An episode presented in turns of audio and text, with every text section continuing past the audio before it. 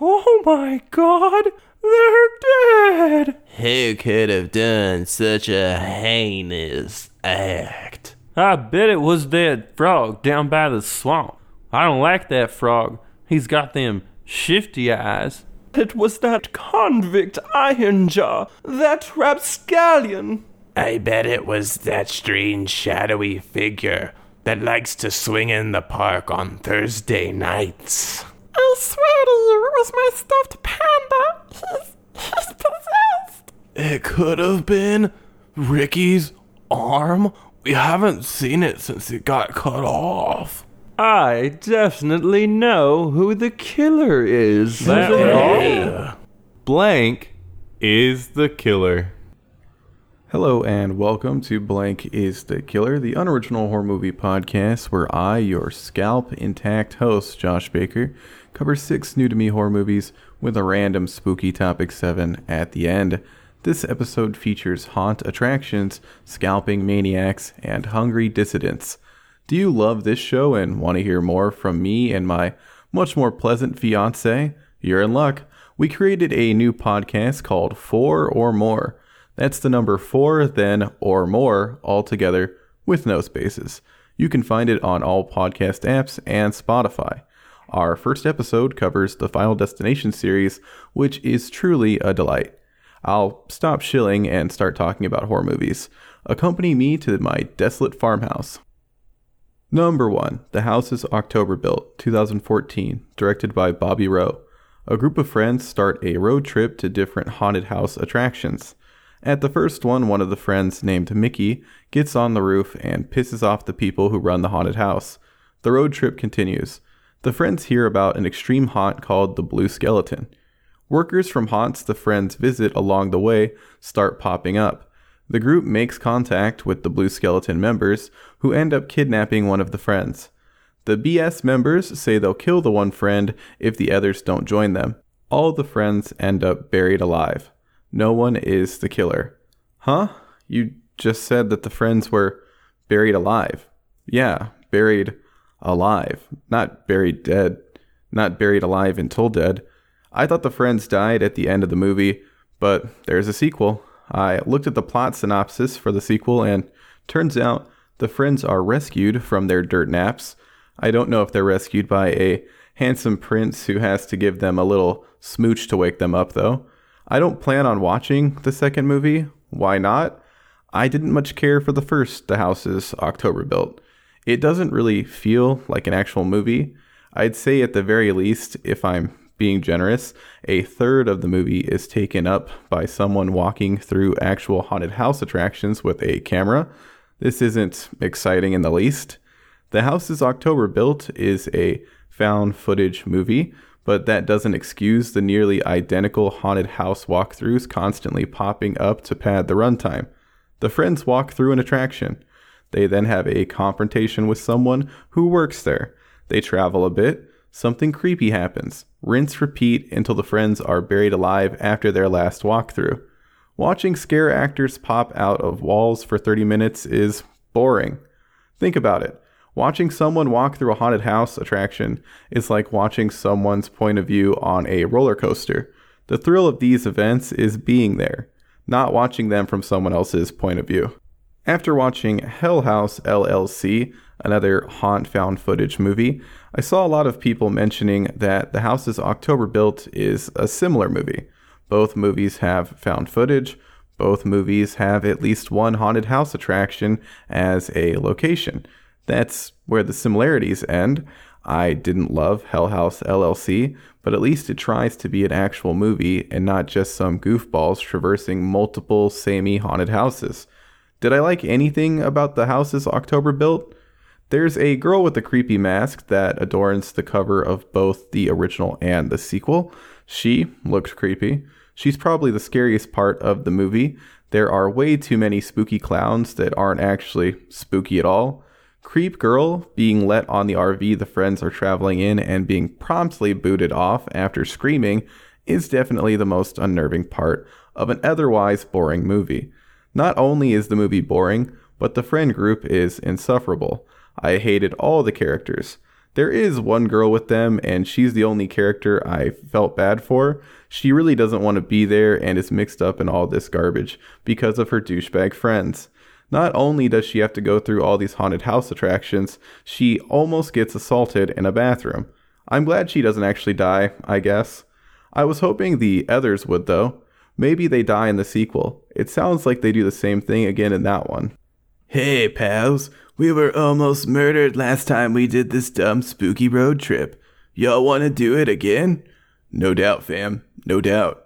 I hope the girl stays home in part two. Mikey looks like a husky Ryan Dunn. R.I.P. Ryan Dunn. Reminding me of Ryan Dunn is the best thing the House Houses October Built did. Don't bother watching The Houses October Built unless we're all stuck inside in October and you want to pretend you're going through some haunted house attractions. It's honestly not even great for that purpose. Check out Hell House LLC, Jackass Stuff, or Viva La Bam instead. Number 2, Maniac, 1980, directed by William Lustig. A maniac named Frank kills people and places scalps of women he's murdered on mannequins. He meets a girl named Anna, who's close to another girl named Rita. Frank kills Rita. Frank and Anna then go on a date to the cemetery to visit his mom's grave. His mom was an abusive prostitute. Frank tries to kill Anna, but she gets away. Frank commits suicide while hallucinating that all his victims are killing him. Frank is the killer. I'd been wanting to watch OG Maniac in the Elijah Wood remake for an episode and realized I'm not getting any younger. Why not check out some films that are heavy on the scalps? Maniac is a gross movie. It's closer to Henry Portrait of a Serial Killer than it is to a campy slasher. That's not inherently a bad thing. I can understand people enjoying feel bad, hopeless movies. There's a catharsis to them. In Maniac, Joe Spinell is perfect as Frank Zito. He's got the perfect look for a deranged killer. No disrespect, but the man is not exactly a looker. Throughout the movie, he's constantly sweaty. They must have gone crazy with misting him during filming. He's a huge dude. His presence alone put me on edge. One thing that didn't make any sense in the movie is Anna willingly hanging out with Frank one on one. Ain't no one looking to date this man. Maniac is filled with various kills and gore. Tom Savini did the effects and even has his head blown off with a shotgun and an incredibly over the top scene. Tom and a date are smooching in a car when Frank suddenly appears. Frank then hops on the hood of the car and blasts Mr. Savini in the face with a boomstick in one fluid maneuver. The head explosion is shown multiple times and in slow motion. I dig effects like this, so the shotgun kill is my favorite. Besides the gun, there are also stabs and strangulations, which aren't all that exciting. Sure, Frank scalps stab and strangulation victims. This might be the first time scalping has popped up on the podcast. The effects work for the scalping is superb and disgusting. That Tom Savini guy does good work. Watching a creepy dude stalk and kill people in a non campy manner isn't really my thing. I'm a gore fan, but I want the gore to be over the top and silly. I want gore to be fun. That's why Splatstick is my favorite horror genre. There's no emotional connection in Maniac. Characters that Frank kills are introduced and dispatched so quickly that you don't care if they live or die. If I'm being completely honest with myself and you listeners, I did not enjoy Maniac. This type of movie just isn't for me. When I sit down to watch any movie, I want to be entertained by it. I want there to be some fun in the movie. After watching Maniac, I just felt grimy. It's not for me. Maniac does predate Henry Portrait of a Serial Killer, but as far as disgusting feel bad movies go, Henry definitely takes the cake over Maniac if you are looking for a movie to watch that'll make you feel dirty enough to want to shower after. I personally don't recommend either movie since gritty, depressing, serial killer realism isn't something I want from movies. I'll consume that kind of material in a true crime format, but I want to have fun when I watch a movie. Fun fact Gene Siskel was not a fan of the shotgun head removal and gave up on the movie at that point. If you want to check out some William Lustig movies, I guarantee you'll have way more fun watching the Maniac Cop series. The man loves directing movies with Maniac in the title. Number 3, Delivered 2020, directed by Emma Tammi.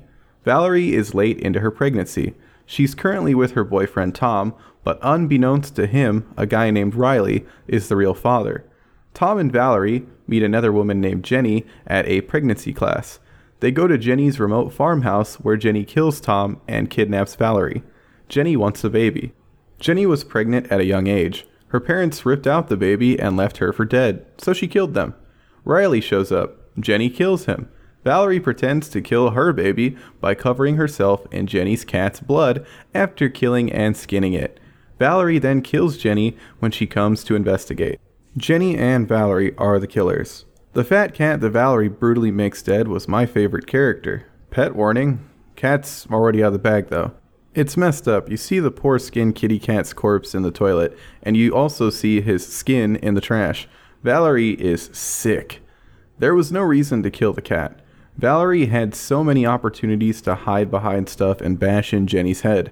Valerie didn't need to slather herself up in cat blood to plunge a broken piece of wood into Jenny. Let's talk about the elephant in the room. Delivered is just a crappy version of Inside. Inside is an amazing French extremity horror film that popped out uh, up as ripe on my first pumpkin harvest. That means I loved it. Now, yes, Inside is not for everyone.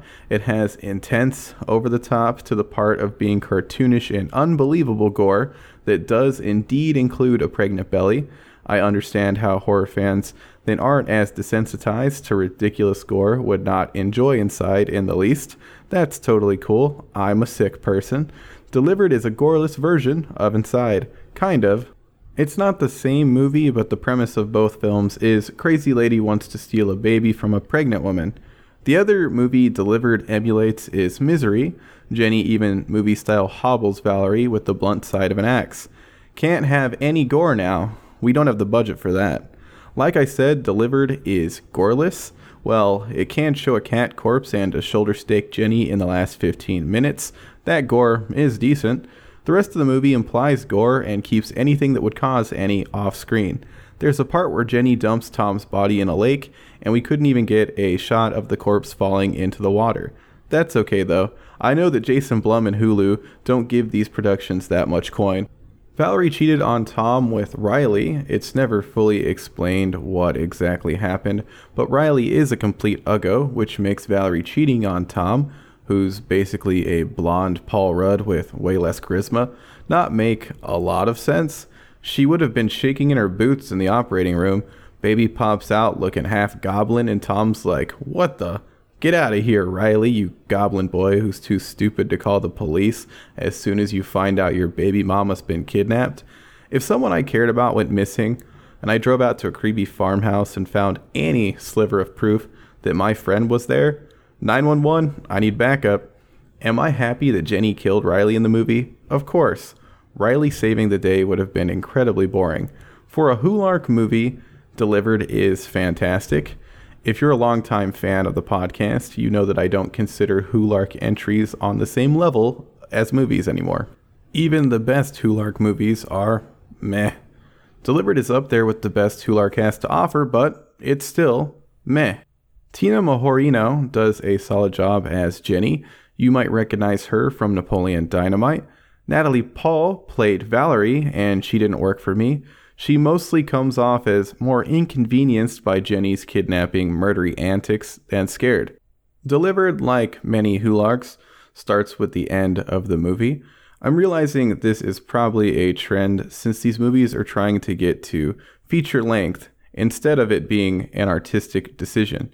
Valerie has a bunch of fake out dreams. My favorite one, and the only one I actually liked, is when her pregnant stomach starts stretching like there's something about to explode out of it, only for some little fake baby doll hands to bust out. That was hilarious. I don't think it was supposed to be. Delivered isn't worth your time, but it's great for a Hulark movie. I'll keep watching Hulark until it or myself dies. Maybe someday one will be truly amazing. Emma Tammi also directed another horror movie called The Wind. I haven't seen that yet, but if you are considering watching Delivered, I guarantee The Wind, a movie I haven't seen, will be more interesting.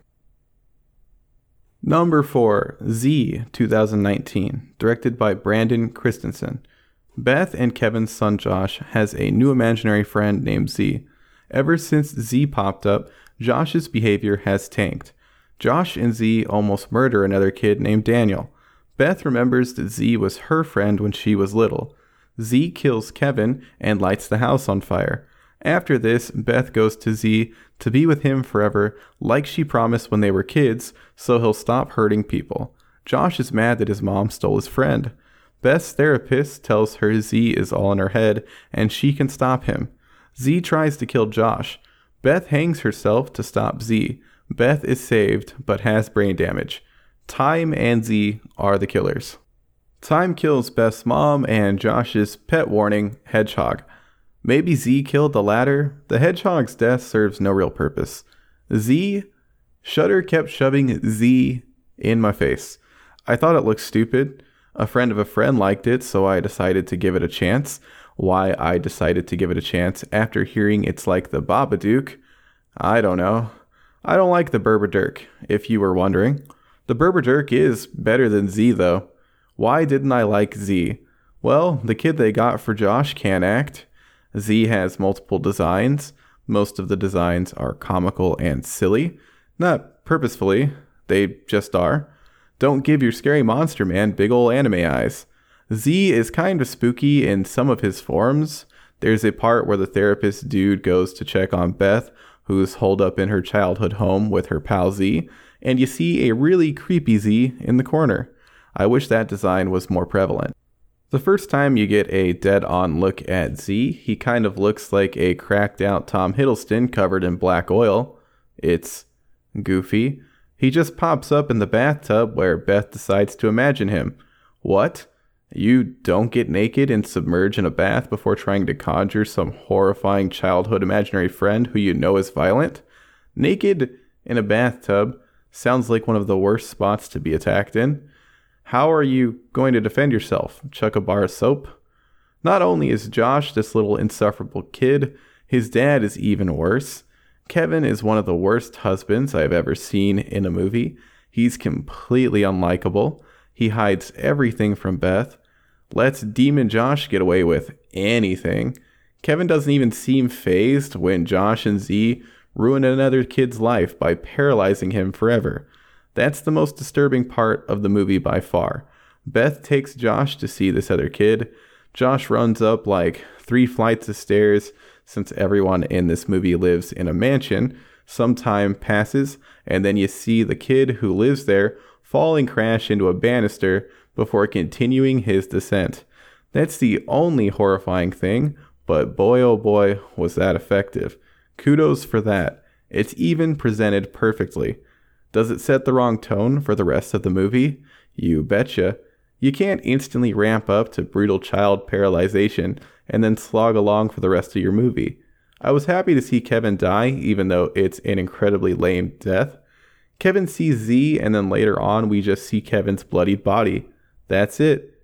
Kevin deserved the banister body destruction way more than that random kid. I was hoping that Josh would also die to give Beth a do over, Poor Beth. She doesn't come out unscathed in this movie either, but her character is the one I was rooting for the longest. I stopped really caring about her when she started kid game goofing with Z. I can't even articulate how dumb her wearing a wedding dress and marrying Z is. Someone must have said the movie had to have at least one imaginary friend ghost wedding, or else because it's completely shoehorned in. Beth was played by Keegan Connor Tracy. I knew I had seen her in something. Turns out she's in Final Destination 2. Uh oh, shield number 2 incoming. I recently watched the Final Destination series in its entirety with my fiance Kat. This led to the creation of a new podcast, Four or More. That's the number 4, then or more, altogether, no spaces. It's on all podcast apps and Spotify, and spoiler alert, the Final Destination movies are great go check out four or more. Besides the intense kid having his life ruined bit, there is one other scene in Z that really stuck with me. Josh throws up. It's incredible. It might be my favorite throw up scene of all time. Little Tyke says he doesn't feel good, and then blurg. He shoots a vomit ball out of his mouth like some kind of sludge spell casting wizard. It looks like a cat hawking up a fur ball. Needless to say, I had to go back and watch the barf multiple times in a row, and it made me laugh every time. don't bother watching Z. Watch The Babadook or Daniel Isn't Real or It Follows instead. Yeah, I'm recommending The Babadook over Z. That's how much I don't like the movie. Its execution isn't the worst, barring some obnoxious sound design, but the content is dreadful. Number 5, Maniac, 2012, directed by Franck Khalfoun. Frank, a mannequin restorer, stalks and murders women. He takes his victims' scalps and puts them on mannequins. Frank meets a photographer named Anna, and they bond over their love of mannequins. Frank helps Anna with her art show. Anna has a boyfriend. Frank kills Anna's agent, then goes over to her house to console her. Anna realizes Frank is a serial killer. Anna almost escapes after jumping into a car, but kills an old man and ends up in Frank's clutches after forcing the old man to run over Frank, causing the car to crash. Frank kills Anna. Frank then goes back to his shop where he commits suicide during a hallucination that the women he killed are tearing him apart. Frank and Anna are the killers. Maybe that old man lived, but he seemed super dead. The crash was all Anna's fault. Why did she make that poor old man run over Frank? Maniac 2012 has almost the same exact plot as the original. There are a few differences. Instead of kidnapping one of Anna's female friends who she might be into, like in the original, New Frank briefly kidnaps the agent and treats her as his mother instead. In the remake, it makes a lot more sense that Frank is able to go on dates. Not only does he go on friend dates with Anna, he also goes on a date with another girl he meets online. Elijah Wood is much more attractive than Joe Spinell. That's a fact. I could see a lady randomly meeting up for drinks with Elijah Wood Frank and then asking him up to her place. I can't even imagine a girl accepting a drink request from Joe Spinell Frank. Besides a lot of the beats being similar to the original, there's a fun callback at the expense of Joe Spinell.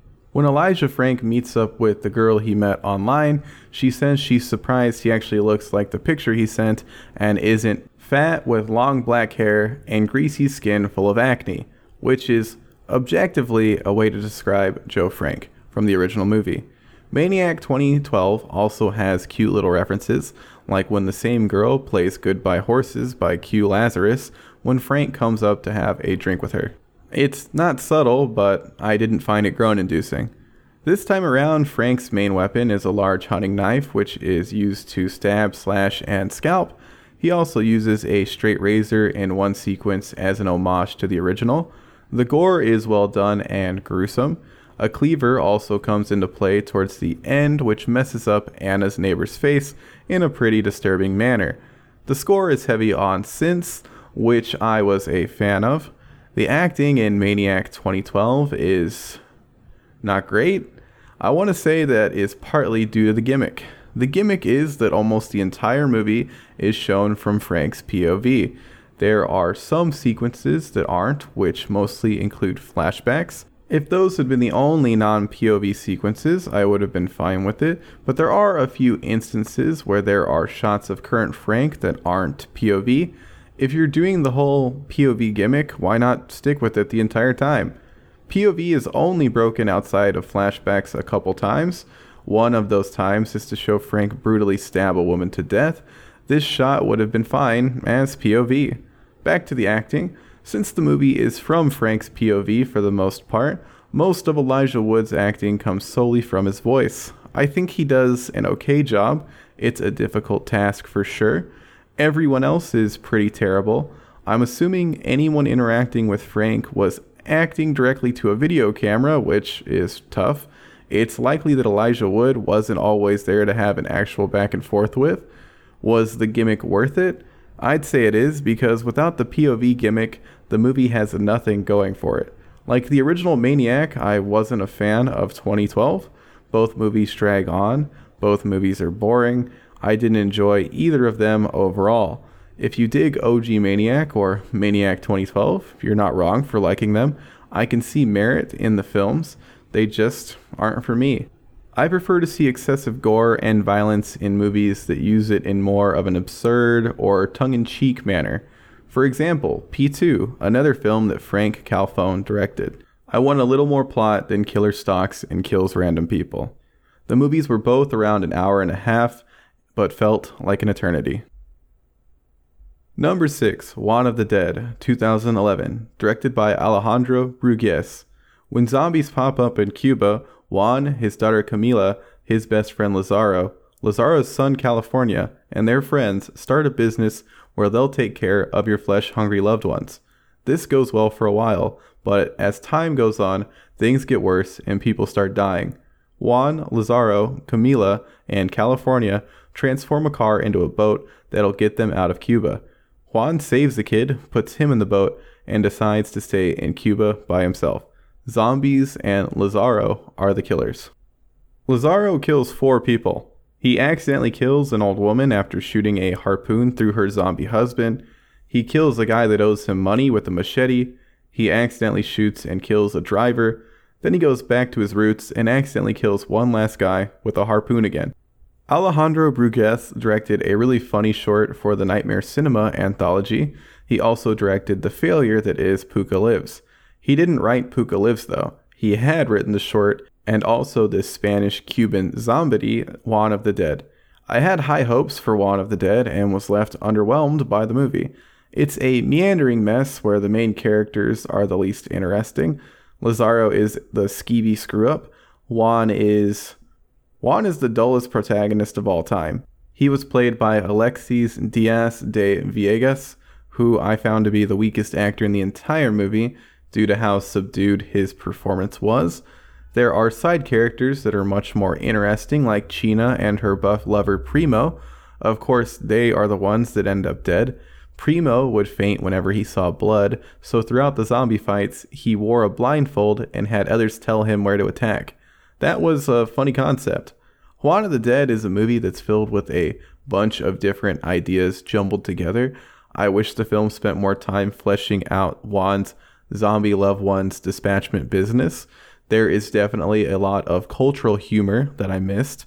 A running joke throughout the movie is that the zombies are capitalist dissidents that are trying to overthrow the Cuban government. I didn't find that to be all that funny, but could see it being hilarious to actual Cubans. There's a bit where Juan's group has to take out Spanish zombies, to which they're all like, ugh, Spaniards. I'm out of the loop on why Cubans don't like Spaniards. I'm assuming there's a ton of stuff that was lost in translation. The effects work in Juan of the Dead is mostly solid. There is quite a bit of CGI, but actual makeup effects are also used. The first zombie we see Juan and Lazaro reel in looks amazing. There's a fun sequence where Juan ends up handcuffed to a zombified China, resulting in bite avoidance dancing. Stock sound effects are liberally used throughout the movie, which I found a lot more endearing than usual. I might just be giving Juan of the Dead a pass though, since it is the first Cuban horror movie I've seen. Making a zombie these days is risky. Your movie is always going to be held to the gold standard that is Shaun of the Dead. Zombieland, The Dead Don't Die, Little Monsters, Cooties, The Scout's Guide to the Zombie Apocalypse, Anna and the Apocalypse, none of those movies hold a candle to Shaun of the Dead. Like those movies, Juan of the Dead doesn't come close to being as enjoyable as Shaun of the Dead either. Do I think it's possible to make a fresh, entertaining zombie these days? I want to be optimistic and say, yeah, I dug one cut of The Dead quite a bit. The zombie lover spin off was an interesting idea that now has multiple installments like Burying the Ex, Warm Bodies, and Life After Beth. There's a fresh new zombie out there just waiting to be dug up. Juan of the Dead doesn't change things up enough to warrant a recommendation. If you know a lot about Cuban culture and politics, consider checking out Juan of the Dead. Otherwise, it's Shaun of the Dead time again. Number 7, Scoob, 2020, directed by Tony Cervone. Dick Dastardly kidnaps Scooby Doo, who happens to be a descendant of Alexander the Great's pup Peritas, in order to open a magically sealed vault to save his dog Muttley. No one is the killer.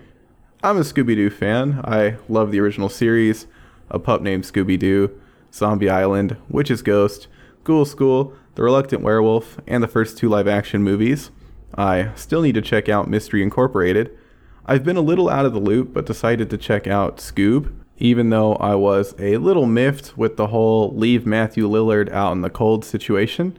I'll start with the voice acting. It's almost all trash. Will Forte's Shaggy isn't great. Hiring Zac Efron, Amanda Seyfried, and Gina Rodriguez to play the gang didn't make any sense. The best voice actor of the bunch is Jason Isaacs, Lucius Malfoy himself, as Dick Dastardly. I wish Hollywood would realize that a good voice actor is more important than a name brand actor that sucks at voice acting. I can understand wanting to have a big name actor in your new IP animated movie, but this is Scooby Doo. Everybody knows Scooby Doo. I'm not going to see a Scooby Doo movie because you cast Zac Efron. I'm going to watch it because I like Scooby Doo, something that Scoob was completely lacking. There isn't even a mystery. Dick Dastardly is collecting big old dog skulls and needs to be stopped. That's it. Blue Falcon's son is in the movie, and Scoob feels much more like a really bad Blue Falcon movie than a really bad Scooby Doo movie. Dynomutt also makes an appearance and is voiced by Ken Jeong. Dynomutt is a goofball, so Ken Jeong is actually great casting. The problem is Dynomutt is the straight man, er, dog, in the movie, so Ken Jeong's comedic talents aren't utilized, making his casting as this serious Dynomutt mind-boggling. Since Scoob is less of a Scooby-Doo movie and more of a remember these Hanna-Barbera characters nostalgia cash grab attempt, Captain Caveman is also in the movie. He's voiced by Tracy Morgan, who is by far the worst voice actor in the entire movie. I love Tracy Morgan as Tracy Jordan in 30 Rock, but holy moly is he absolutely horrendous as Captain Caveman. Before I continue my rant on the failures of Scoob, I would like to bring up one joke that I completely loved.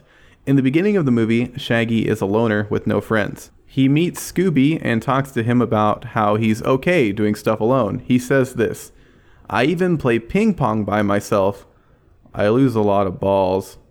That got me good. I want to say hearing that joke was worth the $20 for me. There are some other humorous moments in Scoob.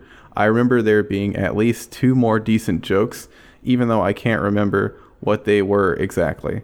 Back to the hate train. Scoob features a celebrity cameo. The Scooby series has included celebrities for years. That's all good and fine.